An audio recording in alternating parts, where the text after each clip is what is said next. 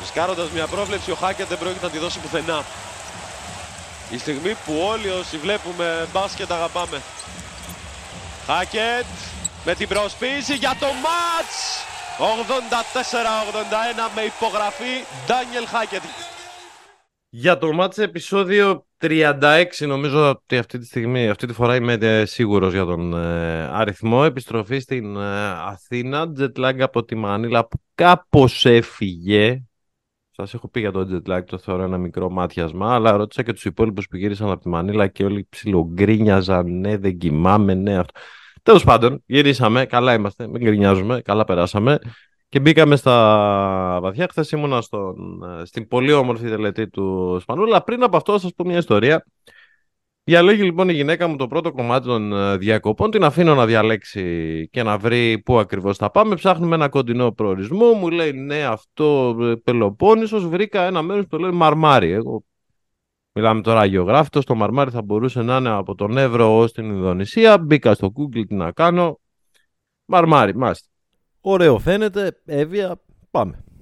Κατά τύχη μιλάω με τον uh, Νικόλα το Ζέρβα, μου λέει εγώ, Μαρμάρι, εγώ. Σου πω τα πάντα. Μάλιστα, μου πει τα πάντα καταπληκτικά. Πάω στο Μαρμάρι, βρίσκω την κυρία Σοφία να είναι καλά στο Airbnb. Τι, με τι ασχολείσαι. λέω αυτό και αυτό. Έχω και ένα φίλο από εδώ. Τι, μου λέει, τι, τι. Ω, εδώ, ο Γιώργος, ο Κούβαρη, δίπλα, δίπλα, κοντοχωριανός. Έλα να σου δείξω, μου λέει το διπλανό σπίτι. Και μου λέει και η Μαρία η Ζαφέα του. Και όπως καταλαβαίνεις, Όπως καταλαβαίνετε, κατάλαβα ότι το Μαρμάρι είναι η γενέτειρα μεγάλων δημοσιογράφων και τους έφερα εδώ δύο από τους τρεις για να συζητήσουμε Ολυμπιακό και Παναθηναϊκό. Γιώργο, Νίκο, ευχαριστώ που είστε εδώ. Καλημέρα. Καλημέρα. Καλημέρα. Λοιπόν, γράφουμε Δευτέρα πρωί αφού ο Ολυμπιακός τίμησε με πολύ όμορφο τρόπο το Βασίλη Σπανούλη και αφού ο Παναθηναϊκός ολοκλήρωσε τις υποχρεώσεις του σε ένα ταλαιπωρημένο νησί όπως αυτό της ε, Ρόδου. Έδωσε πάντως δύο δυνατά φιλικά. Θα ξεκινήσουμε αναγκαστικά και υποχρεωτικά από τον ε, μεγάλο, ε, μεγάλο σύμβολο του Ολυμπιακού και του ελληνικού μπάσκετ, Βασίλης Πανούλης. Λοιπόν, θα πω ότι η χθεσινή βραδιά μου φάνηκε τόσο λαμπερή όσο και λιτή. Και αυτό μου άρεσε. Νίκο, που τι είδες; Ναι, συμφωνώ. Ε, ήταν ακριβώς όπως έπρεπε να ήταν. Ε, να γραφτεί το τελευταίο κεφάλαιο νομίζω που υπήρχε λόγω κορονοϊού, λόγω υποχρεώσεων πέρσι ε, και ενώ στο βιβλίο της σπουδαίας καριέρας του Βασίλη Σπανούλη, της αθλητικής καριέρας ε, του Βασίλη Σπανούλη, γιατί τώρα έχει ανοίξει ένα άλλο κεφάλαιο. Ε, και θεωρώ ότι έγινε και την ώρα της γιορτής αλλά και στην προηγούμενη μέρα στο Γκάλα το οποίο πραγματικά ανέβλυζε μπάσκετ, είχε μπάσκετ από όλα τα μέρη του πλανήτη, όλες τις διοργανώσεις, όλες τις ομάδες. Ε, ήταν αυτό που άξιζε σε έναν ε, κορυφαίο αθλητή, όχι μόνο για τον Ολυμπιακό, αλλά για το ελληνικό μπάσκετ γενικότερα. Ε, και προσπάθησε νομίζω να προωθήσει δύο πράγματα. Το πρώτο είναι τον όρο οικογένεια. Ε, νομίζω ότι δεν είναι καθόλου τυχαία η επιλογή ότι ε, με κάποιες καρέκλες με ένα λιτό τρόπο, όπως είπες, στο κέντρο του γηπέδου φωτισμένοι ήταν οι αρχιτέκτονες αυτής της ομάδας, οι πρόεδροι ε, και οι τρεις αρχηγοί, ο Σπανούλης, ο Πρίντεζης και ο ενεργή αρχηγός. Δεν χρειάζονταν κάτι άλλο, νομίζω, ε, από αυτό.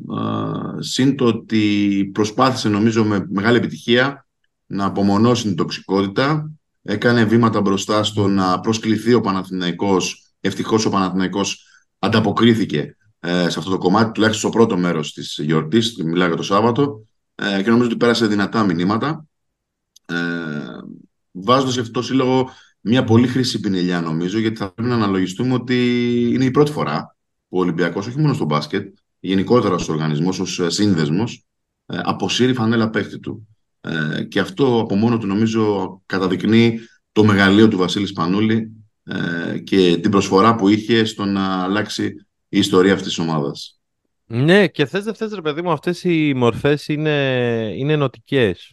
Τις περισσότερες φορές τουλάχιστον είναι ενωτικές. Δηλαδή είναι τόσο μεγάλες, είναι μεγαλύτερες. Ε, είναι larger than life φιγούρες που, που είναι ενωτικές. Να σου πω την αλήθεια, το μόνο που μου έλειψε, γιατί μου άρεσε αυτό το σπέρ σκηνικό, ε, που το έχουμε δει και σε μερικές περιπτώσεις αποσύρσεις ανθρώπων από τους Σαν Αντώνιο Σπέρς, το ήθελα λίγο περισσότερο. Δηλαδή μου άρεσε τόσο πολύ στις καρέκλες, που ήθελα μια δευτερολογία, ρε παιδί μου, να, να πιάσουν μια κουβέντα σε κατάσταση ε, πείτε ότι δεν είμαστε εδώ οι υπόλοιποι 10-12 χιλιάδες Και πείτε τα λίγο να κρυφακούσουμε εμείς, να, δούμε τι, να δούμε τι γίνεται. Μου άρεσε αυτό, θα μου άρεσε παραπάνω, αλλά εντάξει, καταλαβαίνω ότι υπήρχε ένα συγκεκριμένο χρονοδιάγραμμα, ήταν και η πρώτη φορά. Ε, Γιώργο, δεν ήσουν ήθελα... Για πες. Ε, εγώ θα ήθελα πάντως να τον έβλεπα να έπαιζε στο 5 λεπτά, 3 λεπτά, ε, να ναι. έπαιζε για τελευταία φορά. Θα ήταν ωραίο να το βλέπαμε αυτό το πράγμα. Ξεκαταλαβαίνω ναι. ότι λόγω του ότι είναι προπονητής στο περιστέρι και τα λοιπά, είναι πάρα πολύ δύσκολο αυτή τη στιγμή να κάνει κάτι τέτοιο. Αλλά θα ήταν, πιστεύω, η καλύτερη πινελιά που θα μπορούσε να μπει στην ε, βραδιά. Να προδώσω λίγο τον εαυτό μου. Ε, η μοναδική δημοσιογραφική ερώτηση που έκανα το Σάββατο το βράδυ στον Καλά, γιατί ήθελα να απολαύσω τις στιγμές να ε, ξαναδώ φίλους, ανθρώπους που έχω συνεργαστεί ως δημοσιογράφος εννοείται, ήταν αυτή. Αυτή ήταν η μοναδική μου αγωνία. Αλλά ήταν ε, ορθό κοφτό, όχι δεν θα παίξω. Ε, ναι, μωρέ, είναι μακριά τώρα. Είναι αρκετά μακριά για να δούμε κάτι τέτοιο και νομίζω ότι θα, θα μας άρεσε εμάς και σε όλους θα μας άρεσε, μας άρεσε, αλλά καταρχήν ο Σπανούλης έχει μια εικόνα για τον εαυτό του που είναι σημαντική. Δηλαδή, αν ήταν δύο μήνες αφού τελείωνε πιθανώς, τώρα όχι, γιατί ξέρεις και στο μυαλό είναι μια κατάσταση τέτοια. Πότε τελείωσα και τι είμαι πια και δεν, δεν γυρνάνε αυτοί οι άνθρωποι πίσω. Αν τραβήξουν μια κουρτίνα και πούνε τέλος, είναι τέλος και δεν πάνε πίσω γιατί έτσι έτσι ήταν και στην καριέρα τους. Γιώργο, δεν πήγες στην Ελλάδα. Ε; Είναι και πολύ ως παίκτες εγωιστές ε, οι ε, συγκεκριμένοι. Και δεν ξέρω εγώ να μπουν μέσα να κάνουν, να κάνουν έστω και ένα λάθος. Δεν το, θα το ήθελα να το, να το δείξω το πράγμα. Θυμάμαι για παράδειγμα, ναι. ε, στο, τελε, στο τελευταίο μάτς, ε, μάλλον τη βραδιά που έγινε η απόσταση της φανέλα του Διαμαντίδη, είναι αυτό που λέγατε. Είχαν μεσολαβήσει δύο-τρεις μήνες από τότε που είχε αποσυρθεί από την εργοδράση, αλλά αυτέ οι δύο-τρεις μήνες που δεν έκανε προπόνηση, μπήκε μέσα και έκανε αμέσως ένα λάθος. Θέλω να πω δηλαδή ότι ακόμα και αυτό ίσως ο Σπανούλη θα το έχεις στο πίσω μέρος του μυαλού, δεν ξέρω. Θυμάσαι που ο Διαμαντής το τελευταίο σου που περίμενε όλος ο κόσμος όταν τελείωνε το παιχνίδι και την πέταξε την μπάλα πάνω και δεν σούταρε. Και απογοητεύτηκε όλο το γήπεδο. Ρε, πέτα ναι, την ναι. μπάλα. Σούταρε, σούταρε την μπάλα και πήγε και έκανε το, το δικό του, ας πούμε, και την πέταξε πάνω. Θέλει να σούταρω. Όχι, για πες που πήγες Ρόδο; Δεν ήσουν Ρόδο, ε; Ή, όχι, όχι, όχι. Από την τηλεόραση. τηλεόραση. Είδα το τουρνουά. Κόσμος μπήκε. Δεν, δεν θέλω να ναι, μπήκε, Είναι νωρίς. Την πρώτη μέρα μάλλον μπήκε λίγο στην πρώτη μέρα του τουρνά στο παιχνίδι της ε, Φενέρ με τη Μακάμπη. Με όλο αυτό το μπάχαλο που έγινε, εν πάση περιπτώσει, με τη μη αδειοδότηση για την πυρασφάλεια κτλ. κτλ, κτλ. Αλλά όμως το Σάββατο το πρωί ε, έγινε κάποια σύσκεψη και λύθηκε το πρόβλημα έτσι ώστε να μπορούσε να μπει ο κόσμος του, κυρίως του Παναθηναϊκού, στο γήπεδο για να απολαύσει το δίμερο τουρνουά. Και χθες, Κυριακή και το Σάββατο, το γήπεδο ήταν σχεδόν γεμάτο, αν όχι τελείως γεμάτο. Ναι. Ρωτώντας ε, ανθρώπους από τη Ρόδο, έμαθα ότι απλά ήταν μια κανονική ελληνική ανοργανωσιά που είχε να κάνει με το γεγονός ότι κάθε χρόνο ε, πρέπει να τσεκαριστούν κάποια πράγματα που έχουν να κάνουν με την πυρασφάλεια του γηπέδου, αναγωμώσεις πυροσβεστήρων κλπ. Από τη στιγμή που δεν έγιναν αυτά, δεν δόθηκε και σωστά δεν δόθηκε. Για να μην γίνονται μετά κάποια στιγμή πολύ χειρότερα και λέμε γιατί δόθηκε άδεια. Μην, μην γίνουμε αναρμόδιοι και αναντίστοιχοι σε αυτά. Παιδιά, υπάρχουν κανόνες, πρέπει να τηρούνται. Σε πάση περιπτώσει. Πολύ αναμενόμενο. Και έχει και το Super Cup. Έτσι. Οι ομάδες θα ξαναπάνε πάλι στη Ρούδο. Έτσι κι αλλιώς. Ναι, για το Super Cup δεν είχα, δεν είχα, δεν είχα αμφιβολίες ότι θα ήταν κανονικά. Απλά εδώ, μάλλον ένα προβληματάκι ναι. υπήρχε. Τέλος πάντων, λοιπόν, εκτός από το μπάσκετ, δεν μας ενδιαφέρει τόσο πολύ το μπάσκετ, μας ενδιαφέρουν οι μεταγραφές. Γιατί σας έφερα εδώ για να μας πείτε για μεταγραφές. Είναι Σεπτέμβρης. αλλά είμαι στην, καλή, στην πολύ καλή διάθεση να λέμε ότι ακόμα υπάρχει ενδεχόμενο μεταγραφών. Είναι ακόμα Ιούλιος. Καταπληκτικά. Λοιπόν, Νίκος Ζέρβας, πού είναι η μεταγραφή, φέρτε τη μεταγραφή, θα γίνει μεταγραφή, πού είναι; Είναι αλήθεια ότι είναι το ερώτημα του κόσμου εδώ και πολύ καιρό. Ε, και σε πολύ μεγάλο βαθμό το καταλαβαίνω τον κόσμο του Ολυμπιακού, γιατί ήταν λίγο απέδευτο αυτό. Τι εννοώ, ε, στα 14 χρόνια που κάνουν το ρεπορτάζ, αν δεν κάνω τρομακτικό λάθος, η πιο αργή κανονική μεταγραφή, έτσι δεν εννοώ αυτές που έγιναν μεσούς στη σεζόν για να αντικατασταθεί κάποιος τραυματίας, mm ήταν αυτή του Τάιλερ Ντόρση στις 19 Αυγούστου, ε, πριν από δύο χρόνια. Ε, ήταν μια αναμονή δηλαδή που, OK, μπορούσε να την αντέξει κάποιος. Ε, τώρα είναι έτσι τα δεδομένα με, του, με τους παίχτες που έχει στοχεύσει ο Ολυμπιακός, ε, που είναι ξεκάθαρα από το NBA, έτσι έχουν ακουστεί ε, κατά καιρούς. Τα ονόματα του Ναν, ε, του Terence Davis, του Terence Ross, του Magruder. Ίσως να υπάρχει και κάποιος που εμείς δεν έχουμε αλλιεύσει, έτσι. Λογικό νομίζω είναι, δεν μπορούμε να τα ξέρουμε όλα. Ε, περιμένουν μια ανταλλαγή που δεν ξέρουμε αν θα γίνει. Ε, αυτή του Λίλαρντ από τους Blazers, ε, ο οποίος έχει μουλαρώσει ο κύριος Λίλαρντ, θέλει να παίξει τους Heat. Ε, οι Blazers έχουν μουλαρώσει και αυτοί από την μεριά τους και υπάρχει μια δεξαμενή 7-8 καλών παιχτών περιφερειακών από το 1 στο 3, να το πω έτσι. που περιμένουν εναγωνίω αυτή την ιστορία, μήπως και βρουν τις τελευταίες κενές θέσεις εγγυημένων συμβολέων στο NBA. Όσο αυτό το πράγμα δεν τελειώνει, ε, ο Ολυμπιακός είναι αναγκασμένος να περιμένει. Ε, έχει προσπαθήσει πάρα πολύ να δελεάσει οικονομικά και τον Ναν και τον Ντέιβι που έχουν τις πιο στενές επαφές, να το πω έτσι. Είναι ανένδοτοι. Ε, εννοείται ότι θα τους ενδιαφέρει η προοπτική όταν κλείσει εντελώς η πόρτα ε, του NBA. Όσο αυτή η πόρτα του NBA δεν κλείνει, ο Ολυμπιακός είναι αναγκασμένος να περιμένει. Πολύ απλά γιατί δεν θέλει να πάει να κάνει ένα μπάλωμα, ένα συμπλήρωμα. Είναι μια κομβική, νομίζω, μεταγραφή για τον Ολυμπιακό, ο οποίος έχοντας χάσει δύο κατά τεκμήριο τους καλύτερους παίχτες της περσινής σεζόν, έτσι, τον Σάσα Βαζέγκοφ και τον Κώστας Λούκα. Ε, Ασφαλώς και τους είχε αντικαταστήσει κάτι να με πάρα πολύ καλούς παίχτες, αλλά ε, λείπει κάτι. Ε, και αυτό το κάτι θα το βάλει ο Ολυμπιακός με, με όσο δυνατόν περισσότερη ασφάλεια γίνεται ε, και γι' αυτό περιμένει έτσι. Όσο λοιπόν υπάρχει αυτή η ιστορία και όσο δεν προκύπτει κάτι από την Ευρώπη και κακά τα ψέματα πολύ δύσκολα θα προκύπτει κάτι από την Ευρώπη, ομάδα Ευρωλίγκα σοβαρή, δεν θα μπει στη διαδικασία να αφήσει ελεύθερο παίκτη 20 μέρες πριν τον Τζάβολ. Ε, ακόμα, ακόμα, ακόμα και ένα μεγάλο buyout νομίζω δεν θα δεχόταν να πάρει ε, και να πεινάξει στον αέρα το σχεδιασμό της. Ε, ο Ολυμπιακός είναι αναγκασμένος να, να περιμένει. Οπότε για να μην ε, κουράζουμε τον κόσμο, θεωρώ ότι ε, μπορεί να αρχίσει η σεζόν και ο Ολυμπιακός ακόμη να περιμένει. Έτσι. Από τη στιγμή που μέχρι τις 12 Οκτώβρη, αν δεν κάνω τρομερό λάθος, υπάρχει η δυνατότητα για έναν παίκτη που είναι free agent να βρει ε, καλό συμβόλαιο στο NBA μέσω αυτής της ανταλλαγής που είπα, ε, δεν αποκλείω να γίνει και αρχές Οκτώβρη προσθήκη.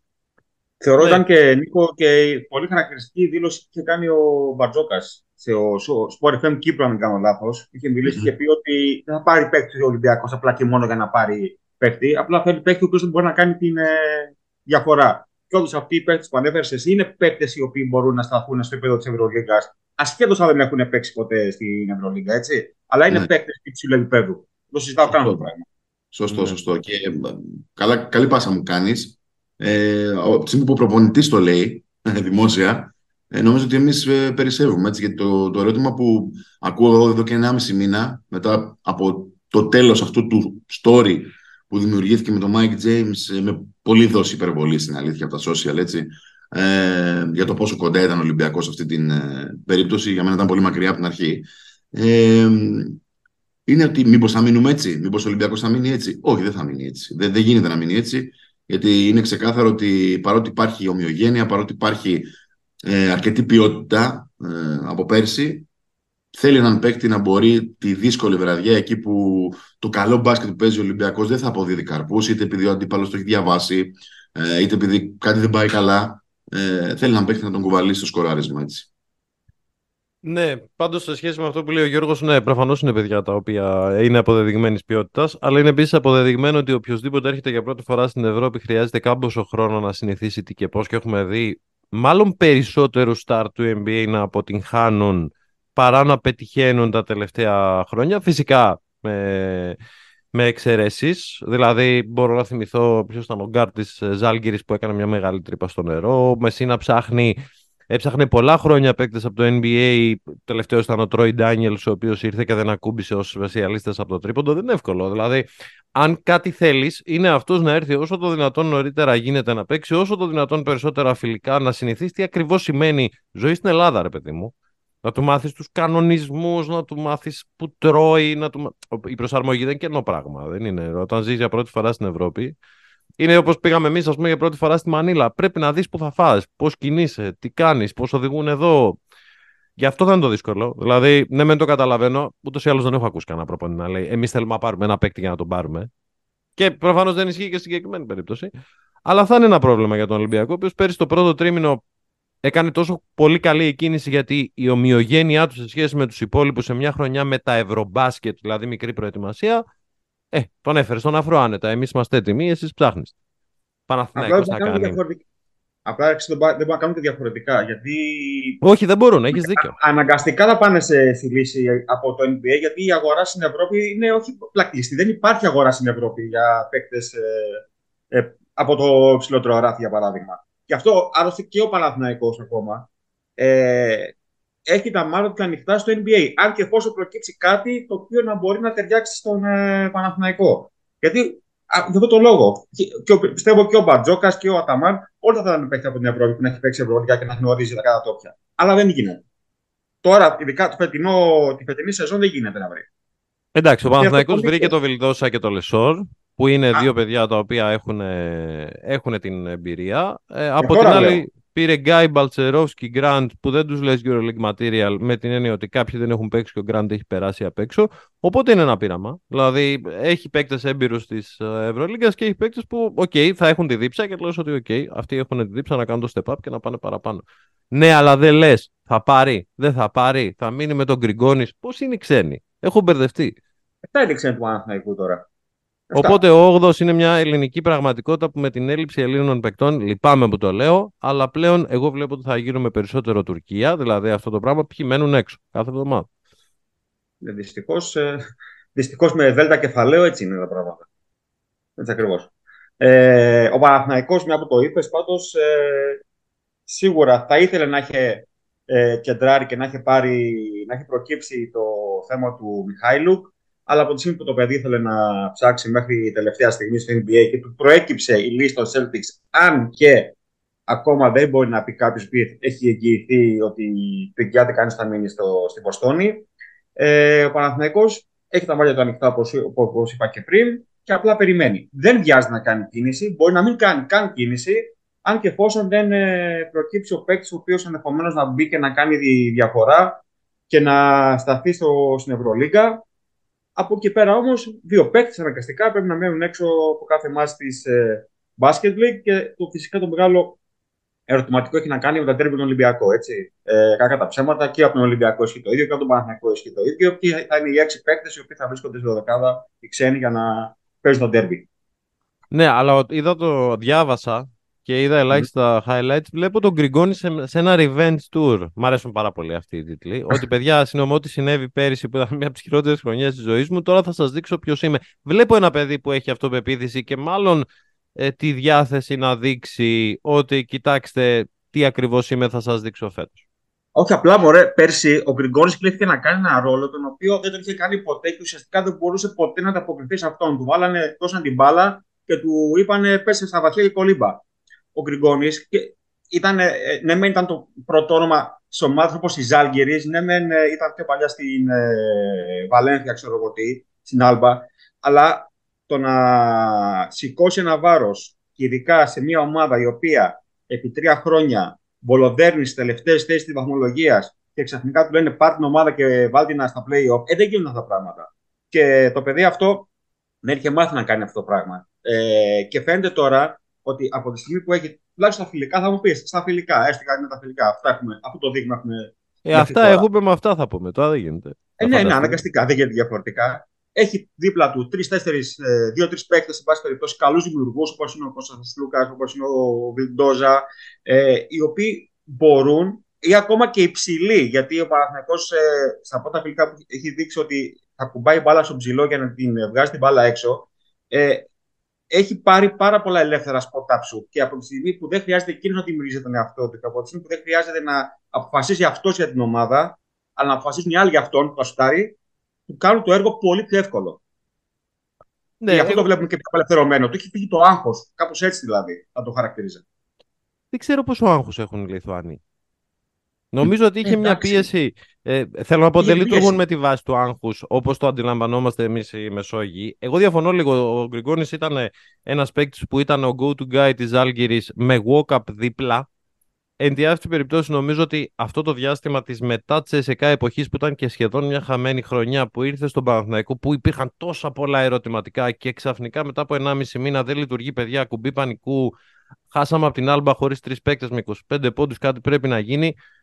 Τέλος πάντων, δεν δούλεψε από καμία άποψη. Ο Γκριγκόνης είναι καλός παίκτης στα σίγουρα και σίγουρα θα τον βοηθήσει να υπάρχει και βαρύτητα γύρω του, όπως βοηθάει τον καθέναν. Να υπάρχουν παίκτες που μπορούν να τραβήξουν βαρύτητα και ο ίδιος να δράσει ακόμα καλύτερα. Αυτό είναι γεγονός. Χθες δεν είδαμε γκο, Νικό, και ήθελα, ήταν το νούμερο ένα πράγμα που ήθελα να δω. Πώς είναι, όχι ότι δεν το ξέρουμε, το ξέρουμε, αλλά ήθελα να δω πώς θα λειτουργούσε ως. Ε, όχι αντίστοιχο γιατί είναι άλλος παίκτης αλλά αν θα έπαιζε καθόλου δίπλα στον walk-up, ε, πώς είναι τα σχήματα αυτή τη στιγμή, ένα αναμονή, γιατί δεν μπορεί να υπάρχει τώρα αναμονή. Δηλαδή, μισό λεπτό στείλουμε την ομάδα ένα αναμονή του Αμερικανού. Τώρα θα παίξουμε, με αυτούς θα παίξουμε. Αυτά τα σχήματα πρέπει να στηθούν γιατί από το Μιλουτίνοφ έχουμε τόσο καλή και τόσο εντυπωσιακή εικόνα που τον Γκος περίμενα να δω. Ε, θα μου επιτρέψεις να αρχίσω λίγο με το προηγούμενο και θα σου ναι. απαντήσω αναλυτικά και σε αυτό. Γιατί εγώ θεωρώ πάντα από την εμπειρία μου στο επάγγελμα ότι όταν έχουμε να κάνουμε ειδικά με τόσο καλούς συναδέλφους όπως είναι ο Γιώργος, η αντικατασκοπία είναι το καλύτερο πράγμα. Oh, oh. Πολλές φορές σέβομαι, σέβομαι πολύ περισσότερο ε, τη γνώμη ενός ψύχρεμου ε, ρεπόρτερ Παναθηναϊκού για τον Ολυμπιακό αγωνιστικά, ε, διότι έχει πιο καθαρό μάτι, έχω την αίσθηση. Ε, στο θέμα Γκριγκόνης, λοιπόν, νομίζω ότι ο Παναθηναϊκός έχει κάνει εκπληκτικές μεταγραφές φέτος, κακά τα ψέματα. Ε, έχει μια τρομερή αναβάθμιση του ρόστερ του. Είναι ξεκάθαρο και μόνο αν κάποιος έχει παροπίδες ε, δεν μπορεί να το δει. Ε, η άποψή μου είναι ότι ενδεχόμενη παραμονή τελικά του Γκριγκόνης, όπως όλα δείχνουν, θα είναι η καλύτερη του μεταγραφή. Και εξηγώ. Ε, νομίζω ότι ο Λιθουανός δεν μπορούσε να δείξει πέρσι αυτά που μπορούσε. Είναι ξεκάθαρο ότι είναι ένας παίκτης που θέλει να λειτουργεί σε μια ομάδα οργανωμένη με ρόλους, ε, με στεγανά, με ίσως όπως είπες πολύ καλά και εσύ καλά, υπηκό πίσω, walk-up. Ε, νομίζω ότι αν ο Γκριγκόνης αντικαταστάται με έναν Μιχαλιούκ ή έναν Ντόρση που έχει ακουστεί, ο Παναγό έχει τρομερό πρόβλημα. Γιατί η μπάλα στο μπάσκετ είναι μία. Ε, Καλός ή κακός. Ε, και έχει ήδη παίχτες όπως είναι ο Λούκα, ε, όπως είναι ο Χουάντσο, ε, που θέλουν τις μπάλες. Ε, θα έχει μεγάλο πρόβλημα νομίζω ο Παναθηναϊκός να μοιράσει πιο ορθολογικά τους ρόλους και τις προσπάθειες που θα παίρνουν οι παίκτες του ε, χωρίς τον Γκριγκόνης. Ο Γκριγκόνης νομίζω ότι είναι ένας παίκτης οικονομία. Δηλαδή, θα τον βάλεις. Είναι σε καλή κατάσταση. Ο προπονητής θα τη συνεχίσει να τον χρησιμοποιεί. Δεν είναι. Μπορεί πολύ εύκολα να τον αποσύρεις στον πάγκο ε, χωρίς να έχει την κρίνια του, του Σταρ. Γιατί κακά τα ψέματα τώρα και ο Μιχαλιούκ και ο Ντόρση θα έρχονται στον Παναθηναϊκό με μια διάθεση να παίξουν για τη σταριστική τους. Ε, αυτή είναι η άποψή μου. Και νομίζω ναι, ότι να προσθέσω εδώ και να θολώσουν περισσότερο το είδο η, την ήδη θολωμένη περσινή σεζόν του Παπαπέτρου που είχε μια πολύ καλή στιγμή με την ε, εθνική αλλά ένας πολύ μεγάλος στάρ στο 3 θα θόλωνε λίγο και τις δυνατότητες του Παπαπέτρου. Με τον Γκριγκόνης μου θυμίζει ένα πιο ισορροπημένο πράγμα του τύπου όποιο είναι σε καλύτερη κατάσταση θα παίζει περισσότερο και όχι ένα βλέπει ήρθε ο Μίχαλιο και 70-30 με τον Παπαπέτρου. Χαίρομαι που συμφωνούμε. Για πες ε, για τον Ολυμπιακό και Το μεγαλύτερο πρόβλημα για μένα του Ολυμπιακού ε, δεν είναι ότι έχει αργήσει ο παίκτης κόρη που θα πάρει. Ε, το μεγαλύτερο πρόβλημα του Ολυμπιακού φέτος είναι ότι ε, είμαστε 18 Σεπτεμβρίου και δεν έχει κάνει προετοιμασία. Ε, mm. Και αυτό γιατί ε, υπήρχε η συγκυρία του παγκοσμίου όπως και για πολλές ομάδες. Απλά ο Ολυμπιακός τυχαίνει φέτος να έχει τους πιο πολλούς διεθνείς σε σχέση με τις υπόλοιπες ομάδες της Ευρωλίγκας, έξι τον αριθμό.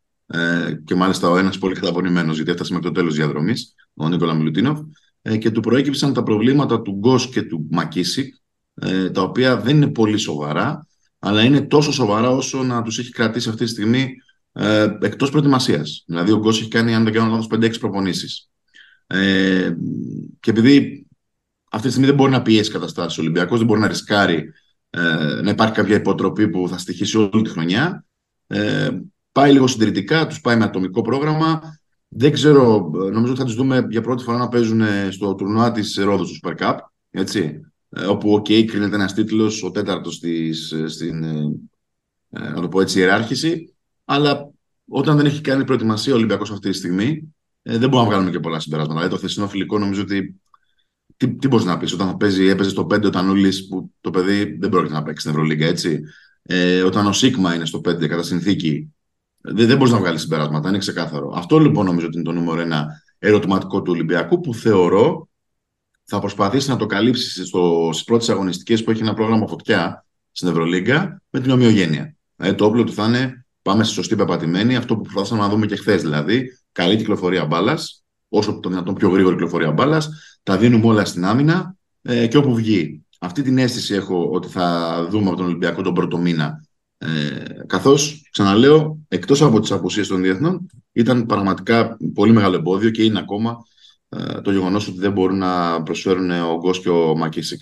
Τώρα, στην ουσία του ερωτήματος, ο σχεδιασμός ήταν ξεκάθαρο ότι παίρνουμε τον Γκος, κρατάμε και τον Σλούκα. Έτσι. Mm. Τουλάχιστον αυτό έχει επικοινωνηθεί. Δεν θέλω να μπω σε παρασκηνιακά και αν τι ήθελε ο καθένας. Εγώ νομίζω ότι ο Ολυμπιακός ξεκάθαρα ε, ήθελε να κρατήσει τον Σλούκα με τους δικούς του όρους. Ε, το Go Cup Ghost θεωρώ ότι θα το δούμε αρκετά ανάλογα με τον παίκτη που θα αποκτηθεί. Ναι. Αν ο παίκτης που θα αποκτηθεί είναι περισσότερο διάρρη, θα το δούμε λιγότερο.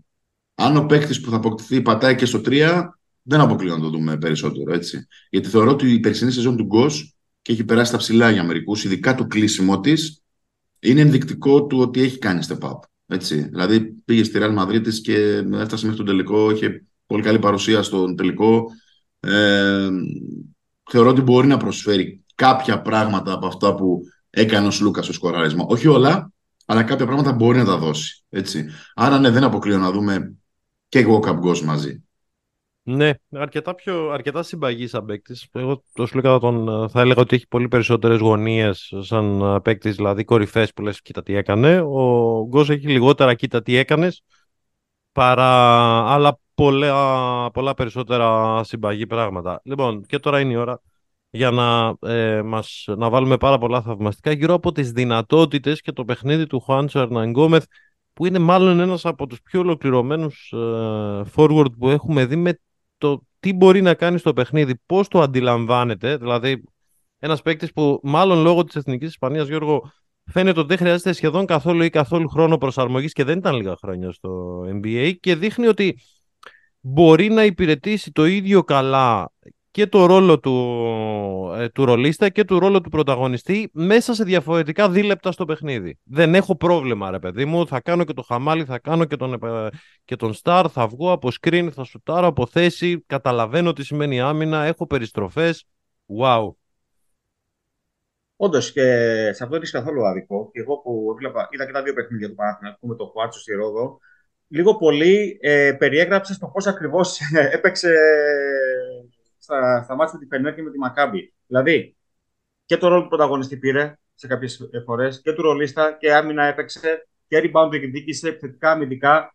Αυτό που μου έκανε μια μεγάλη εντύπωση και δεν το περίμενα να σου πω την αλήθεια είναι ότι έδειξε τεράστια διάθεση στην άμυνα. Ε, να καλύψει χώρους, να βγει στα κλεψίματα, να βάλει το κορμί του. Αυτό ένας παίκτης ο οποίος ε, έχει αποκτηθεί για να είναι τακτικά τα ψέματα, τα πρώτα βιώδια της ομάδας, αν όχι το πρώτο βιώδιο της ομάδας, ε, δεν το βλέπεις πολύ συχνά. Ειδικά στην περίοδο προετοιμασίας και σε παιχνίδια τα οποία δεν είναι ιδιαίτερης ε, σημασίας και ξέρεις, και να χάσουν δεν είναι και τίποτα. Ε, από εκεί και πέρα, ο Κουάντσο, αυτό που, που έχω να υπογραμμίσω πάρα πολύ είναι ότι έχει αρχίσει ήδη να, να βρίσκεται σε συνεργασίες ε, με τους ε, κοντούς. Δηλαδή, ξέρουν, δηλαδή, ο Σλούκας, ο Σλούκας μπορεί να διαβάσει το, οποιοδήποτε, οποιαδήποτε άμυνα, ξέρει πότε να του πασάρει την μπάλα. Και έβγαλε πάρα πολλά ελεύθερα στο Χουάντσου, σποτά, ασχέτως αν δεν μπήκανε. Ε, γιατί στα δύο μάτς, ε, ο Χουάντσου, αν δεν μέτρησα καλά τη στατιστική, γιατί δεν είχε στατιστική το τουρνουά, έπρεπε να είχε συνολικά 2 στα 8 τρίποντα, 2 στα 9, κάτι τέτοιο. Εκ των οποίων τα 7 ήταν εντελώς ε, αμαρκάριστα. Αυτό είναι κάτι το οποίο το δούμε, πιστεύω, πάρα πολύ στο φετινό Παναθηναϊκό. Το Χουάντσο να προσπαθεί να ανοίξει τις άμυνες από την περιφέρεια, κάτι το οποίο έκανε και στην Ισπανία. Ε, Επίσης, ε, δεν ξέρω αν πρέπει να βάλω αστερίσκο το γεγονός ότι δεν έχει παίξει ποτέ στην Ευρωλίγκα. Δηλαδή, ουσιαστικά έχει παίξει μόνο στι Εστουδιάντες πριν φύγει για το NBA και δεν έχει πιστεύω πολλές παραστάσεις από την Ευρωλίγκα. Οπότε αφήνω ένα μικρό αστερίσκο να το δούμε και πώς θα ανταποκριθεί σε, σε αυτό το κομμάτι. Αν και όπως πολύ σωστά έμπαιζε εσύ Χρήστος στο, στο Eurobasket, στο, στο Μούντο Μπάσκετ, έδειξε ότι και στα φιλικά πριν της Ισπανίας ότι δεν, δεν χαμπαριάζει. Δηλαδή σαν είμαι Ευρωπαίος, παιδιά, ξέρω τι γίνεται εδώ πέρα, ξέρω την κατάσταση. Mm. Οπότε φάτε μου την μπάλα και θα κάνω και τη δουλειά, όπως ε, θέλετε. Ναι, και... Σίγουρα πάντως είναι τεράστια αναβάθμιση σε σχέση με τα τεσσάρια που είχαμε δει τα τελευταία χρόνια στον ε, Παναθηναϊκό. Είχε πόνα για το εισαγωγικό Παναθηναϊκός από τη θέση. Ε, εντάξει, δεν θέλω να πω τώρα σε ονόματα των παιδιών που ήταν πριν, αλλά όντως ε, πρόκειται για τεράστια αναβάθμιση, όπως και το οποίο το έγραψα και σε ένα, στο blog μου, το παιχνίδι με τη Μακάμπη, τεράστια αναβάθμιση. Σε πάω σε άλλο θέμα, αλλά επειδή θα το δέσω λιγάκι. Τεράστια αναβάθμιση είναι στον Άσο και στο 5. Δηλαδή, ο Παναθηναϊκός έχει να δει ε, συνδυαστικά, το λέω, όχι να υπάρχει ένας ή ο άλλος, συνδυαστικά καλός Άσος και καλό πεντάρι. Συγγνώμη, θα το πω από την εποχή του Διαμαντή και του Πατή. Δηλαδή, είδαμε του Λούκα Λεσόρ να τα pick and roll να γίνονται και να σου φέρνονται στο μυαλό, ξέρεις, εικόνες από Διαμαντή και Πατή. Και αυτό είναι κάτι που θα ξενήσει, εντός αγωγικών ξενήσει και τον κόσμο του Παναθηναϊκού, αλλά γενικά το πώς θα παίζει ο Παναθηναϊκός από εδώ εξή.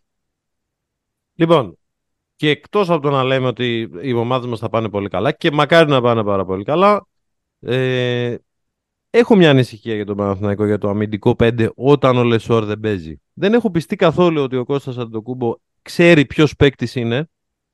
Καταρχάς ε... πρέπει να παίζει πρώτα ο Κώστας, έτσι. Ναι, και στα βάζω... του δεν πιστεύω θα παίζει πολύ. Ναι, τους βάζω όλους Όλοι βλέπω τον Μίτογλου να παίζει ως τρίτο πεντάρι παρά τον ε, Κώστα. Ε, γι' αυτό σε φέραμε εδώ, γιατί συμφωνούμε. Λοιπόν, Κώστας Αντετοκούμπο, χωρίς να ξέρει κατά τη γνώμη μου αυτή τη στιγμή ποιος παίκτης είναι. Δηλαδή μου θυμίζει πάρα πολύ έναν 25χρονο με συνήθειες 20χρονο, 21χρονο που ακόμα ψάχνεται για το ποια είναι τα καλά του σημεία και ποια είναι όχι και πώς χρησιμοποιεί το κορμί του για να ξέρουμε ποια πράγματα τρία φέρνει στο παρκέ και ποια όχι. Ένα αυτό. Και δεύτερον, ο Μπαλτσερόσκι είναι ένας πολύ καλός επιθετικά παίκτης. Έχω πάρα πολλές αμφιβολίες σε αυτή την πρώτη φάση για το αν θα αντέξει αμυντικά. Ε, ειδικά αν σκεφτεί κανείς ότι δηλαδή σε σχήματα με τον, ε, με τον Σλούκα νομίζω θα χτυπηθούν πάρα πολύ οι δυο τους επικεντρόλ και δεν νομίζω θα τους δούμε πάρα πολύ. Ε, ο Σλούκας θα παίζει πάρα πολύ με τον uh, Λεσόρ και ο Βιλδό θα παίζει πολύ με τον uh, Μπαλτσερόσκι. Και η άμυνα στο pick and roll Σλούκα Μπαλτσερόσκι δεν είμαι σίγουρος. Δηλαδή, κοιτάω λίγο και το Ολυμπιακός Παναθηναϊκός γιατί απέναντι είναι δύο κορμιά πάρα πολύ βαριά. Με τον Φαλ να έχει και καταθέσει διαπιστευτήρια και τον Μιλουτίνο μάλλον τον έχουμε ξεχάσει λίγο γιατί ήταν στη Ρωσία. Αλλά μάλλον στην uh, πιο όρημη κατάσταση της uh, καριέρας του Νίκο. Ναι, συμφωνώ απόλυτα. Ε, είναι μια μεταγραφή που πέρασε στα πολύ ψηλά. Ε, πρώτον, γιατί είχε αρχίσει να τελειώνει από πέρσι, να το πω έτσι. Ναι. Ε, με εκείνη την παρουσία του στο, στο γλέντι του Ολυμπιακού για την κατάκτηση του, του Double. Ε, λίγο πολύ όλοι οι φίλοι του Ολυμπιακού το θεωρούσαν δεδομένο. Δεν ήταν τόσο εύκολο, αλλά έγινε. Ε, και κανείς δεν ε, παρακολουθούσε VTB, έτσι, να ξέρεις τώρα εμάς που είμαστε λίγο ε, τζάνκια και βλέπουμε μέχρι και ΑΕΣ καν τύχη. Ε, πραγματικά δεν είχε τους αντιπάλους βέβαια που μπορούσε να το κρίνει, αλλά η κατάσταση στο παγκόσμιο κύπελο ήταν εξαιρετική. Νομίζω ότι εξέπληξε ακόμα και τους πιο μεγάλους φαν του ε, νομίζω ότι ο Μιλουτίνο θα προσθέσει πάρα πολλά πράγματα στον Ολυμπιακό. Ε, ξεκάθαρα είναι καλύτερος και αμυντικά. Ε, είναι ένα παιδί το οποίο είτε είναι ο Φάλ στο παρκή είτε είναι εκείνος, δεν θα αλλάζει κάτι. Ε, γιατί νομίζω ότι έχει, βοηθ, έχει βελτιώσει πάρα πολύ και το κομμάτι ε, του να δημιουργεί. Όταν ναι, της αντίληψης. Ναι. Ήταν ήδη καλός, τώρα η αντίληψή του είναι καταπληκτική. Έγινε ακόμα καλύτερη. Ναι. Είδαμε δηλαδή, αν δεν κάνω λάθος, ε, στον ε, ημιτελικό με τον ε, Καναδά, αλλά και στο τελικό με τη Γερμανία, στο πρώτο κομμάτι του παιχνιδιού που ναι, δεν μπορούσε να σκοράρει γιατί έπαιζε τραυματίας, αλλά στο double team και στο triple team κάποια στιγμή είχε τη λύση να βρει τον ελεύθερο συμπέκτη. Ε, και θεωρώ ότι είναι ένα, ένα πολύ μεγάλο όπλο για τον Ολυμπιακό Μιλουτίνοφ.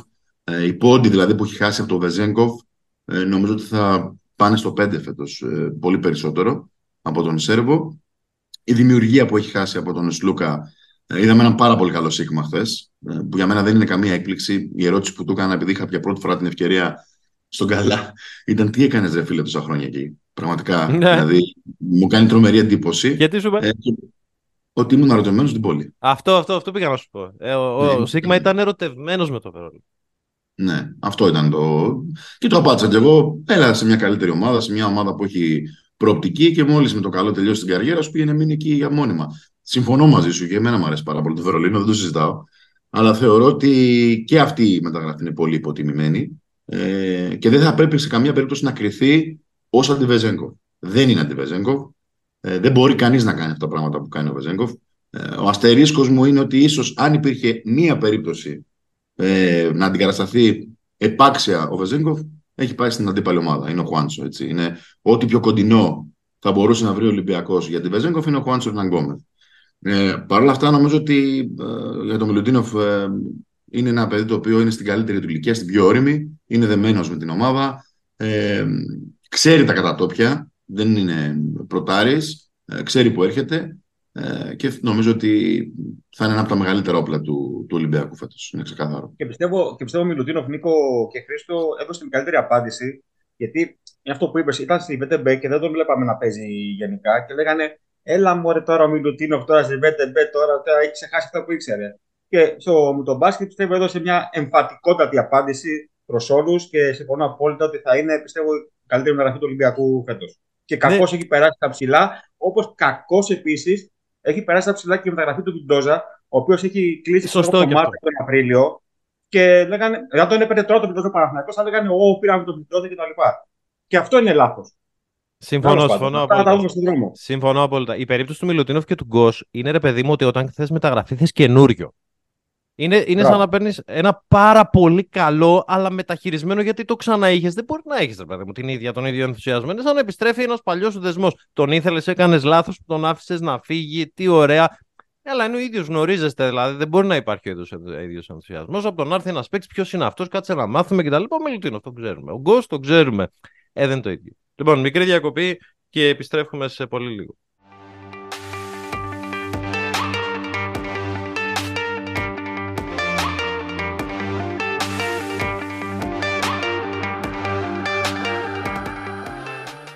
Λοιπόν, πριν πάμε στην επόμενη ενότητα, γιατί ωραίοι όλοι οι φίλοι είμαστε, αλλά η επόμενη ενότητα θα είναι τι μπορεί να πάει στραβά. Θα τους βάλω να μας πούνε τι μπορεί να πάει στραβά. Πείτε μας το μεγαλύτερο φόβο σας και το δεν συμμαζεύετε. Αλλά να ξεκινήσω από κάτι ε, πιο όμορφο, γιατί οι ομάδες πάνε, έρχονται, οι Star πάνε, έρχονται, αλλά τα γήπεδα μένουν και φέτος από τον Ολυμπιακό είδαμε ένα πιο όμορφο ειρήνης και φιλίας και από τον Παναθηναϊκό περιμένουμε να δούμε ακόμα πιο όμορφα πράγματα και αυτό σε επίπεδο υποδομών, γιατί εμείς στην Ελλάδα λίγο τα ξεχνάμε αυτά. Φέρε ένα καλό παίκτη τώρα, φέρε μια, μια παιχτάρα και το που θα καθόμαστε και αν είναι όμορφα ή αν η τουαλέτα μυρίζει ή τέτοια. Ε, εντάξει τώρα, μην γίνεσαι κι εσύ.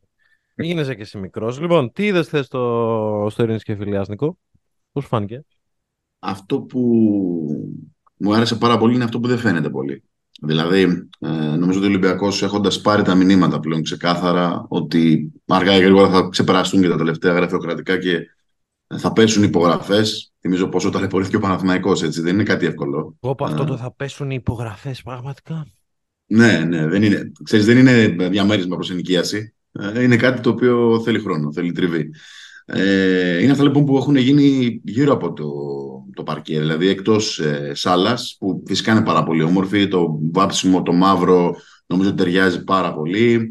Ε, είναι αρκετά πιο γεμάτο πλέον το σεφ, γιατί έχουν ε, φύγει κάποια ξύλινα έδρανα που υπήρχαν στις εξέδρες, έχουν αντικατασταθεί από καθίσματα, έχουν μπει περιμετρικά του παρκέ στις γωνίες κάποιες θέσεις. Μιλάμε τώρα για περίπου χίλιες παραπάνω θέσεις, δεν είναι λίγες. Ε, και στην ατμόσφαιρα που μπορεί να δημιουργείται, αλλά και στα έσοδα της ομάδας. Γιατί μην ξεχνάμε ότι οι ομάδες ε, δεν είναι φιλόπτωχα ταμεία, έτσι. Πρέπει να βγάλουν κάποια κέρδη. Ε, μια γεύση επίσης για το πώς θα γίνει είναι ένα κομμάτι δεξιά, όπως δείχνει η τηλεόραση, ε, που έχουν τοποθετηθεί τα κόκκινα καθέσματα.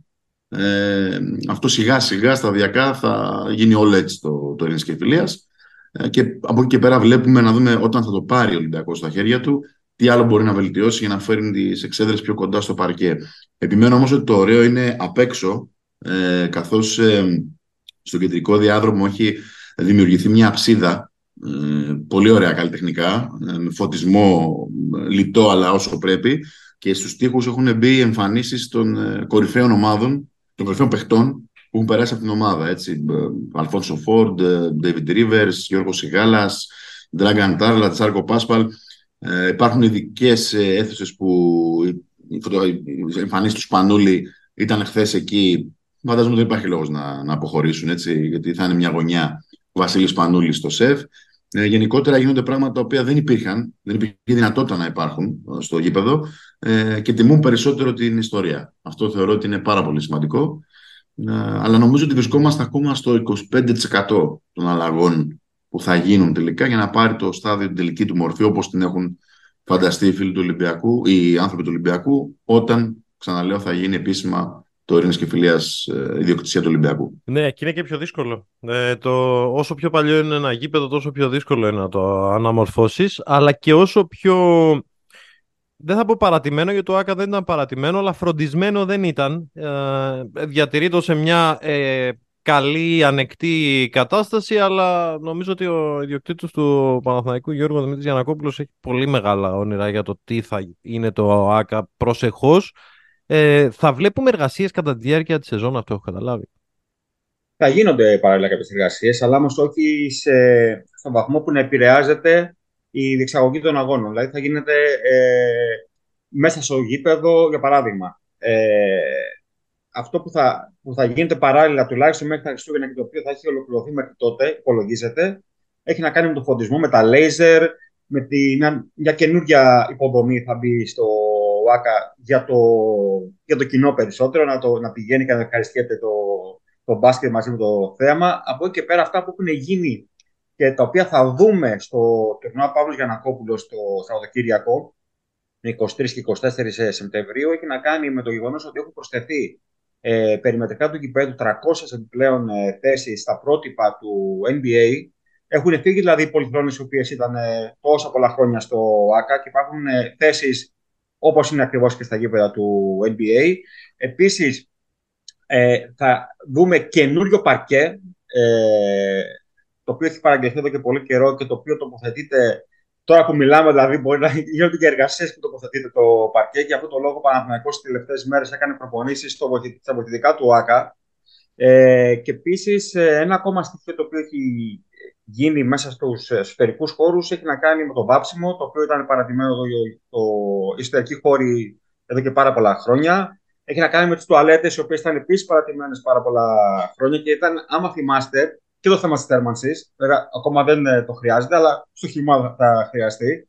Ε, δεν ξέρω αν θυμάστε, ο Ρικ Πιτίνο, όταν είχε κάνει προπονητής στο Παναθηναϊκό, είχε αναφέρει πάρα πολλές αυτό το πρόβλημα. Πάρα πολλές φορές αυτό το πρόβλημα με, το, με τις τουαλέτες, με τη θέρμανση, με, με, με ένα σωρό πράγματα, τα οποία τα έβλεπε και λέει Πού έχω έρθει δηλαδή. Αλλιώς και μάθει ο άνθρωπος. Όλα αυτά ε, γίνονται από την αρχή. Ε, οι εργασίες ε, υπάρχουν, με, ξεκίνησαν μάλλον μετά το τουρνουά Ακρόπολης, που ήταν η εθνική ομάδα και υπολογίζεται ότι μέχρι το τέλος του καλοκαιριού θα έχουν γίνει απαραίτητες αλλαγές, τέλος της σεζόν, συγγνώμη, θα έχουν γίνει απαραίτητες ε, οι πρώτες αλλαγές και μετά το καλοκαίρι ενδεχομένως θα ξεκινήσει και ενδεχομένως σίγουρα θα ξεκινήσει και η αντικατάσταση των καθισμάτων. Έχω ακούσει πολλοί κόσμο στο λέει στο Twitter να γράφει από εδώ από εκεί ότι δεν τα βάφουμε τα καθίσματα πράσινα Αυτά δεν γίνονται. Τα καθίσματα θα ξυλωθούν και θα βγουν από την αρχή καινούρια. Η εταιρεία θα τοποθετήσει από την αρχή τα πράσινα καθίσματα που τόσο πολύ ονειρεύονται οι φίλοι του Παναθηναϊκού. Και ένα, από τα, ένα επίσης καινούριο που θα δούμε, θα φύγουν οι οργανωμένοι από εκεί που ήταν στο πέταλο συνήθω, που ήταν στο πέταλο όλα αυτά τα χρόνια και θα κάθονται πλέον πίσω από την μπασκέτα. Ναι, το άκουσα και εγώ αυτό. Το άκουσα και εγώ αυτό. Χαίρομαι πολύ για το, το γεγονός ότι θα υπάρχει περισσότερος κόσμος ο οποίος θα μπορεί να απολαύσει το παιχνίδι από πιο κοντά. Ε, καθότι οι γκρινιάρε θα πρέπει να πω ότι ε, το ότι έχει court, ότι οποιοδήποτε έχει court seats δεν, ε, είναι πάρα πολύ όμορφο και είναι στα πρότυπα του NBA, αλλά στο NBA δεν σηκώνεται κανείς, χειροκροτεί και είναι οι λεγόμενοι πατατάκιδες. Οι οποίοι πατατάκιδες τους έχουμε, πει, τους έχουμε αντιμετωπίσει κάπως μειωτικά και ατιμωτικά, αλλά με τους πατατάκιδες. Εγώ τους συμπαθώ τους πατατάκιδες και αν ε, πούμε ότι έλα μωρέ με το μουσείο, συγγνώμη παιδιά, αλλά είναι από μουσείο η ζούγκλα, εγώ πάντα μουσείο, 100% μουσείο. Και εν πάση περιπτώσει, όταν φτιάχνουμε τέτοια πράγματα, πρέπει να έχουμε και τις ανάλογες συμπεριφορές. Και ελπίζω να τις έχουμε, γιατί είναι και επιχειρηματικά, επιχειρηματικά προς όφελος όλων των ομάδων και προκειμένου του Παναθηναϊκού και του Ολυμπιακού να υπάρχει μια τέτοια ατμόσφαιρα. Η καλή ατμόσφαιρα φέρνει περισσότερο κόσμο. Και ο φέρνει κόσμο ο οποίος θέλει να εξοδέψει και τα λεφτά του στο γήπεδο, να πάρει τα παιδιά του στο γήπεδο, να αγοράσει πράγματα από το γήπεδο και να ξαναπάει στο γήπεδο. Ναι, ναι. Είμαι και εγώ με τους πατατάκιδε, εννοείται. ε, δεν διαφωνώ καθόλου με αυτό που λες, γιατί ξέρω πολύ κόσμο ο οποίος μου λέει ότι ε, εγώ έχω ένα σεβαστό ποσό που θέλω να διαθέσω και δεν το κάνω γιατί φοβάμαι. Ελπίζω στο ΆΚΑ, όταν θα πάρει τελική του μορφή και στο ΣΕΦ, ε, να λειτουργήσει αυτό που λειτουργήσε στο μετρό της Αθήνας. Ε, για όσους μας ακούνε και δεν το έχουν επισκεφθεί, αν τυχόν υπάρχει στο κένας, ε, θυμίζω τη διαφορετική συμπεριφορά του ίδιου κοινού πάνω κάτω ε, μέχρι το 2000 που έγινε το μετρό στον ηλεκτρικό σιδηρόδρομο που ήταν παλιός, είχε παθογένειες, είχε όλα τα σχετικά με τα πρώτα χρόνια του μετρό, έτσι, που δεν έβλεπες ούτε χαρτάκι κάτω. Ελπίζω, ξαναλέω δεν είμαι πολύ σίγουρος, είναι η αλήθεια, αν δεν το επιδιώξουν οι ομάδες να προστατέψουν την επένδυση που θα κάνουν, ε, να λειτουργήσει κάπως έτσι στον κόσμο, βλέποντας κάτι καινούριο, κάτι φρέσκο, κάτι πιο ε, σεβάσμιο προς τον κόσμο και στον πελάτη, να το προσέξουν λίγο περισσότερο, γιατί έχουμε δει πάρα πολλές φορές οι οπαδοί των δύο ομάδων, και όχι μόνο έτσι, να ε, καταστρέφουν την ίδια τους περιουσία. Είναι τρομερό. Όχι άλλα δίχτυα, Γιώργο. Ναι. Ε, καλά, αυτό δεν βάζω το χέρι μου στη φωτιά. Όχι, ούτε κανείς. καμία περίπτωση. Εγώ θεωρώ ότι διχτάκια θα δούμε και φέτος. Ναι, ναι, μαύρα διχτάκια. Θέλουμε να αποφύγουμε. Απλά φέτος υποτίθεται ότι η ΚΑΕ δεν θα επιτρέπει όχι να πετάγονται δυναμικά τέτοια πράγματα. Αυτά θεωρώ, θεωρώ δεδομένα. Ούτε λέιζερ. Δεν θα επιτρέπεται να μπαίνει στο γήπεδο ούτε λέιζερ. Βέβαια, πώς θα γίνει αυτό και αν θα γίνει αυτό, να το δούμε. Δύσκολο πάλι, γιατί καλός κακός όλα αυτά τα χρόνια υπάρχει μια νοοτροπία και από τους μεν και από τους δε. Ε, και είναι δύσκολο να αλλάξει από τη μία μέρα στην άλλη. Δεν χρειάζεται από τη μία μέρα στην άλλη. Δεν χρειάζεται. Σιγά σιγά. Κανένα πρόβλημα. Εδώ θα είμαστε και εσείς ε, και εγώ νομίζω εδώ είμαστε να πούμε παιδιά έγινε ένα βήμα προς τα μπροστά. Κρατάτε το αυτό να κάνουμε άλλο ένα του χρόνου. Δηλαδή ε, είναι χαμηλές οι προσδοκίες μας τώρα για να, για να μην κοροϊδευόμαστε όσον αφορά την ατμόσφαιρα. Μακάρι να δούμε ένα βήμα παρακάτω. Και αυτό έχει να κάνει πάρα πολύ και με τις ηγεσίες των ομάδων. Δηλαδή ένα χαρτοπόλεμο λιγότερο μπορούμε να έχουμε; Και από αυτούς το περιμένουμε και από αυτούς το απαιτούμε. Έχει μειωθεί αυτό, αν δεν κάνω λάθος. Έχει μειωθεί. Δεν είναι όπως ήταν τα παλιά χρόνια ο χαρτοπόλεμος. Δεν πάω στοίχημα μετά τους περσινούς τελικούς, αλλά εν πάση περιπτώσει δεν θέλω να επεκταθώ τώρα σε αυτό. Θέλω να είμαι αισιόδοξος. Είναι Σεπτέμβριος. Το Σεπτέμβριο όλα πάνε καλά. Τον, τον Αύγουστο όλα πάνε καλά. Μετά όλα μπορεί να στραβώσουν. Εν πάση περιπτώσει. Επόμενη ενότητα. Ζέρβας. Τι μπορεί να πάει στραβά; Ποιος είναι ο χειρότερος φόβος του Ολυμπιακού για φέτος; Εδώ πάντως, χωρίς να θέλω να γίνω πάρα πολύ απαισιόδοξος, να πω ότι η Ευρωλίγκα είναι ένα πάρα πολύ δύσκολο πράγμα που δεν σου εγγυάται απολύτως τίποτα. Θέλω να πω ότι αυτή τη στιγμή μέτρησα 10 ομάδες που δεν είναι εύκολο να αφήσω κάποιον έξω και να πω εντάξει, okay, έξω. Μπορώ να βγάλω τη Ζαλγκίρις, μπορώ να βγάλω τη Virtus, μπορώ να βγάλω την Άλμπα, τη Βιλερμπάν κτλ. Αλλά αυτή τη στιγμή η, η Μπάρτσα η Ρεάλ, ο Ολυμπιακός ο Παναθηναϊκός, το Μιλάνο, η Φενέρ, η Εφές και τρει-τέσσερι ακόμα θα είναι η Μακάμπη, θα είναι εκεί και θα παλέψουν και μέτρησα 10 ομάδες. Από τις 10 ομάδες φυσιολογικά, ε, αποχρεωτικά, δύο πρέπει να βγουν έξω. Τι φοβάται ο Ολυμπιακός, ή τι βλέπεις εσύ ότι, παιδιά, εδώ, άμα φύγει αυτό, μπορεί να πάει κάτι κυριολεκτικά στραβά. Το παράδειγμα της περσινής Αρμάνη που πήγε για το Final Four και λέει τώρα, ωραία, θα, θα μείνουμε σταθεροί στο Final Four και έμεινε εκτός οκτάδας, είναι πολύ χαρακτηριστικό.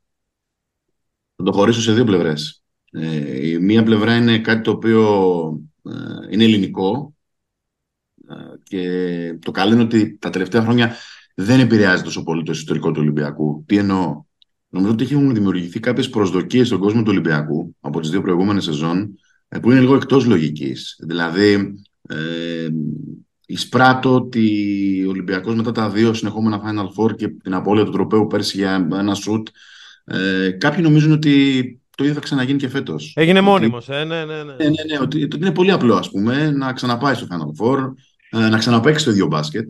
Ε, γιατί συνοδεύτηκε με πολύ όμορφο μπάσκετ, νομίζω, κατά γενική ομολογία. Ε, δεν είναι εύκολο κάτι τέτοιο. Δεν είναι εύκολο για κανέναν οργανισμό. Ε, δεν είναι εύκολο ακόμα και για ομάδες που δαπανούν περισσότερα χρήματα και ίσως αδερφέ να έχουν και μεγαλύτερο βάρος φανέλας. Δηλαδή, Okay, αυτή τη στιγμή η Real νομίζω ότι είναι η πιο ενισχυμένη ομάδα της Ευρωλίγκας. Έχω αυτή την αίσθηση έχω μετά τον Παναθηναϊκό που κάνει ολικό lifting. Γιατί κράτησε τον ίδιο κορμό και πρόσθεσε ένα παιχταρά ε, στον Άσο, τον Φακούντο Καμπάτσο, που αυτό έλειπε νομίζω από την περσινή Real. Ε, Παρ' όλα αυτά δεν τη εγγυάται κανείς το πάρει πάλι το τρόπαιο. Ε, πόσο μάλλον λοιπόν και ο Ολυμπιακός ε, από τη στιγμή που έχασε δύο σημαντικούς παίκτες και είναι σε μια φάση να αλλάξει κάποια πράγματα στο παιχνίδι του αναγκαστικά, ε, πρέπει όλος ο κόσμος να, να καταλάβει ότι ε, η οκτάδα είναι ο πρώτος στόχος. Ξεκάθαρα. Και θα πω κιόλας, συνεπικορούμενος σε αυτό που λες, ότι ευτυχώς που υπάρχουν και τα play-in φέτος, γιατί νομίζω ότι σου δίνει μια δεύτερη ευκαιρία, αν κάτι δεν πάει καλά μέσα στη σεζόν και δεν πιάσεις το όριο που ήθελες να πιάσεις, να είσαι έκτος, πέμπτος, ε, να διεκδικήσεις την τελευταία σου ευκαιρία. Ε, αυτό είναι το πρώτο κομμάτι, αλλά είναι το κομμάτι της γκρίνιας που μπορεί να επέλθει αν για παράδειγμα στο τέλος του πρώτου γύρου ο Ολυμπιακός δεν είναι πρώτος όπως πέρσι, αλλά είναι έκτος, έβδομος. Κάτι πολύ νορμάλ. Πολύ σωστό. Ε, ναι, ο Ολυμπιακός λοιπόν δεν έχει σαν οργανισμός πλέον αυτό, αυτό το πρόβλημα. Έτσι. Παλιά τον επηρεάζει λίγο περισσότερο η περιέργεια ατμόσφαιρα. Έτσι. Ε, έχει κλείσει στεγανά, δουλεύει χωρίς να ακούει, σέβεται, αλλά δεν ακούει.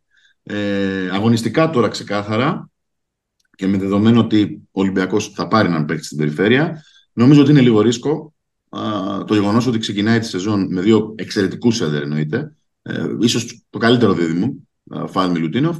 Ε, αλλά δεν νομίζω ότι του παρέχει ασφάλεια η έλλειψη ενός παιδιού που να παίζει και τις δύο θέσεις. Δηλαδή, θεωρώ ότι ο Ολυμπιακός θα έπρεπε ε, να, με δεδομένο το πρόβλημα των θέσεων ξένων που έχει, να κυνηγήσει λίγο περισσότερο περίπτωση Μητολού. Δηλαδή, για να έχει ένα backup ε, σε περίπτωση που χτυπήσει κάποιος είτε από το 4 Πίτερ Σίγμα, είτε από το 5 Μιλουτίνο Φαλ. Και δεν εννοώ για ένα-δύο παιχνίδια. Για ένα-δύο παιχνίδια μπορείς να την κάνεις την, ε, την αλχημία σου να σου βγει. Αλλά αν ο το Ολυμπιακός χάσει κάποιον από αυτούς τους τέσσερις παίχτες για πολύ περισσότερο διάστημα, ε, θεωρώ ότι σε επίπεδο Ευρωλίγκας δεν μπορεί ο Τανούλης αυτή τη στιγμή να σταθεί επάξια και να τους αναπληρώσει σε μια γκάμα παιχνιδιών 10-12 αγώνων σημαντικών. Αυτός είναι ο μεγαλύτερος μου φόβος.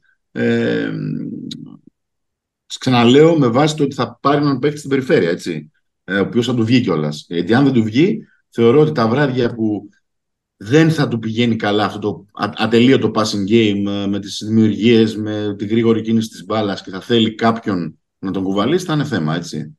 Ναι. Ε, αυτό, αυτό. Και ίσως ένα τρίτο αστερίσκο, ναι. ε, πολύ γρήγορα, ε, επειδή ο Ολυμπιακός είναι μια κατεξοχήν άτυχη ομάδα τα προηγούμενα χρόνια, έχει χάσει κομβικούς παίχτες ε, σε κρίσιμες καμπές της σεζόν, πρέπει να βάλουμε στην εξίσωση ότι για να γίνει αυτό που έγινε τα τελευταία δύο χρόνια, ο Ολυμπιακός δεν είχε τραυματισμούς. Ε, Σοβαρούς τραυματισμούς. Δεν έχασε κάποιον παίκτη για πολύ καιρό. Θα γίνει και φέτος. Είναι ένα καλό ερώτημα, νομίζω. Ναι, πάντως επιστημονικά προφανώς αυτά τα πράγματα δεν γίνονται τυχαία. Δηλαδή, υπάρχει και ένα επιστημονικό επιτελείο από πίσω το οποίο λειτουργεί σε αυτό το κομμάτι και ο Ολυμπιακός ήταν μάλλον χωρίς να το έχω πρόχειρο, πιθανότατα η καλύτερη ομάδα όσον αφορά τη διαχείριση και το πόσους παίκτες έχασε και για πόσο διάστημα. Αλλά εκεί υπάρχει πάντα και ο απρόβλεπτος παράγοντας. Πατάς πάνω σε ένα πόδι και κανένα load management, πατώντας ένα πόδι και έχοντας ένα διάστημα βαρύ. Δηλαδή τύπου Shields, πώς να το πω. Δηλαδή ο τύπος, ο Σαββόν Shields πατάει ε, συνεχώς ε, μέσα εκεί. Πατάς ένα πόδι και χαιρετάς για δύο μήνες. Λοιπόν, ε, αυτό που είπε για τον Μίτογλου ο Νίκος το, το ταιριάζω πάρα πολύ στον uh, Παναθηναϊκό Γιώργο γιατί νομίζω ότι ο Μίτογλου θα είναι και αρκετά πεντάρι φέτος. Εν πάση περιπτώσει, τι σκέφτεσαι εσύ, γιατί ακούω πάρα πολύ ότι ο Παναθηναϊκός θα εξαρτηθεί πολύ από το, την εισαγωγή του, από το πώς θα μπει, δεν νομίζω. Όσο και να λέει ο Αταμάν ότι θέλουμε να πάμε στο Final Four, γιατί έχει κολλήσει η κασέτα εκεί. Ωραία, εκεί βάλαμε τον πύχη. Ούτως ή άλλως ο Αταμάν larger than life είναι. Κανένα πρόβλημα δεν έχει να βάλει τις προσδοκίες εκεί πάνω. Έτσι λειτουργεί. Και σε αυτός σε έναν βαθμό στον Παναθηναϊκό κάνει και καλό. Αλλά βλέπω μια τέτοια χαρά και μια τέτοια ανακούφιση από τον κόσμο του Παναθηναϊκού που δεν νομίζω ότι ένα ε, δυνητικά μέτριο ξεκίνημα που θα είναι και φυσιολογικό για μια τόσο νέα ομάδα θα πειράξει τόσο πολύ τον κόσμο υπάρχει μπασκετική λογική σε αυτό. Έχουμε καλούς παίκτες, ε, θα παίξουν λίγο αργότερα καλύτερα. Όταν η ομάδα ήταν μέτρια τα τελευταία χρόνια, εντάξει, ανησυχούσαν κιόλας τα παιδιά, είμαστε και μέτροι, δεν έχουμε και χημεία. Έπεφτε γκρίνια από την αρχή. Τέλος πάντων, τι σκέφτεσαι; Θεωρώ, μάλλον να θα πάρω τον τρίτο αστερίσκο του Νίκου και θα τον κάνω πρώτο. Δηλαδή, το πρώτο πράγμα που φυσικά απέχονται όλες οι ομάδες είναι οι τραυματισμοί. Έτσι αν ε, οι ομάδες όλες είναι υγιείς και έχουν όσο το δυνατόν ε, πιο πλήρες ρόστερ στη μεγαλύτερη, στο μεγαλύτερο κομμάτι της ε, σεζόν, αυτομάτως έχουν και ένα, μια καλύτερη τύχη, εν πάση περιπτώσει. Όπως ο Ολυμπιακός τα δύο τελευταία χρόνια, που όντως δεν είχε κανένα τραυματισμό και γι' αυτό πιστεύω ότι έκανε ό,τι έκανε. Μάλλον όχι γι' αυτό, ένας από τους λόγους που έκανε ό,τι έκανε. Ε, από εκεί και πέρα, για τον Παναθηναϊκό, θεωρώ ότι είναι πάρα, πάρα πολύ δύσκολο όσο όσο αξία και αν έχουν οι παίκτες, όσο καλοί και αν είναι, όσο ποιοτικοί και αν είναι, το κομμάτι της χημία θα παίξει πολύ μεγάλο ρόλο. Γιατί πώς θα το κάνουμε, δηλαδή, δεκαετοί παίκτες μιλάμε έτσι. Είναι πάρα πολύ δύσκολο να, να μπουν ε, και να αφομοιώσουν τη φιλοσοφία ενός καινούργιου προπονητή. Ε, και θα παίξει μεγάλο ρόλο σε ποιο κομμάτι της σεζόν και πότε θα, ο Παναθηναϊκός θα αρχίσει να λειτουργεί κανονικά ως ε, ομάδα και ως σύνολο. Ναι, μεν στα φιλικά είδαμε ότι γίνεται μια καλή δουλειά, έχει αρχίσει το πράγμα λίγο να τσουλάει σιγά σιγά, αλλά και πάλι ε, μιλάμε, είναι τελείως διαφορετικό να παίξει επίσημα μάση με Ολυμπιακό, είναι τελείως, τελείως διαφορετικό να μπει στην Ευρωλίγα. Εκεί πιστεύω θα, θα φανεί. Επίσης, ε, αυτό που με προβληματίζει, μπορεί να φαίνεται στους έξω θετικό, αλλά υπάρχει το αρνητικό ε, κομμάτι έχει να κάνει με το γεγονός ότι ο Παναθηναϊκός φέτος θα έχει, θα έχει μια δεκάδα από πραγματικά πολύ καλούς παίκτες. Και αυτοί οι πραγματικά πολύ καλοί παίκτες, και όταν λέω πολύ καλούς παίκτες, δεν βάζω ξέρω εγώ ότι το Σλούκα, το Χουάντσο, το Λεσόρ, που θα είναι οι πενταδάτοι, αυτοί που θα έχουν 25, ενδεχομένως και 30 λεπτά σε κάθε μάτι. Το βιλδώσαμε.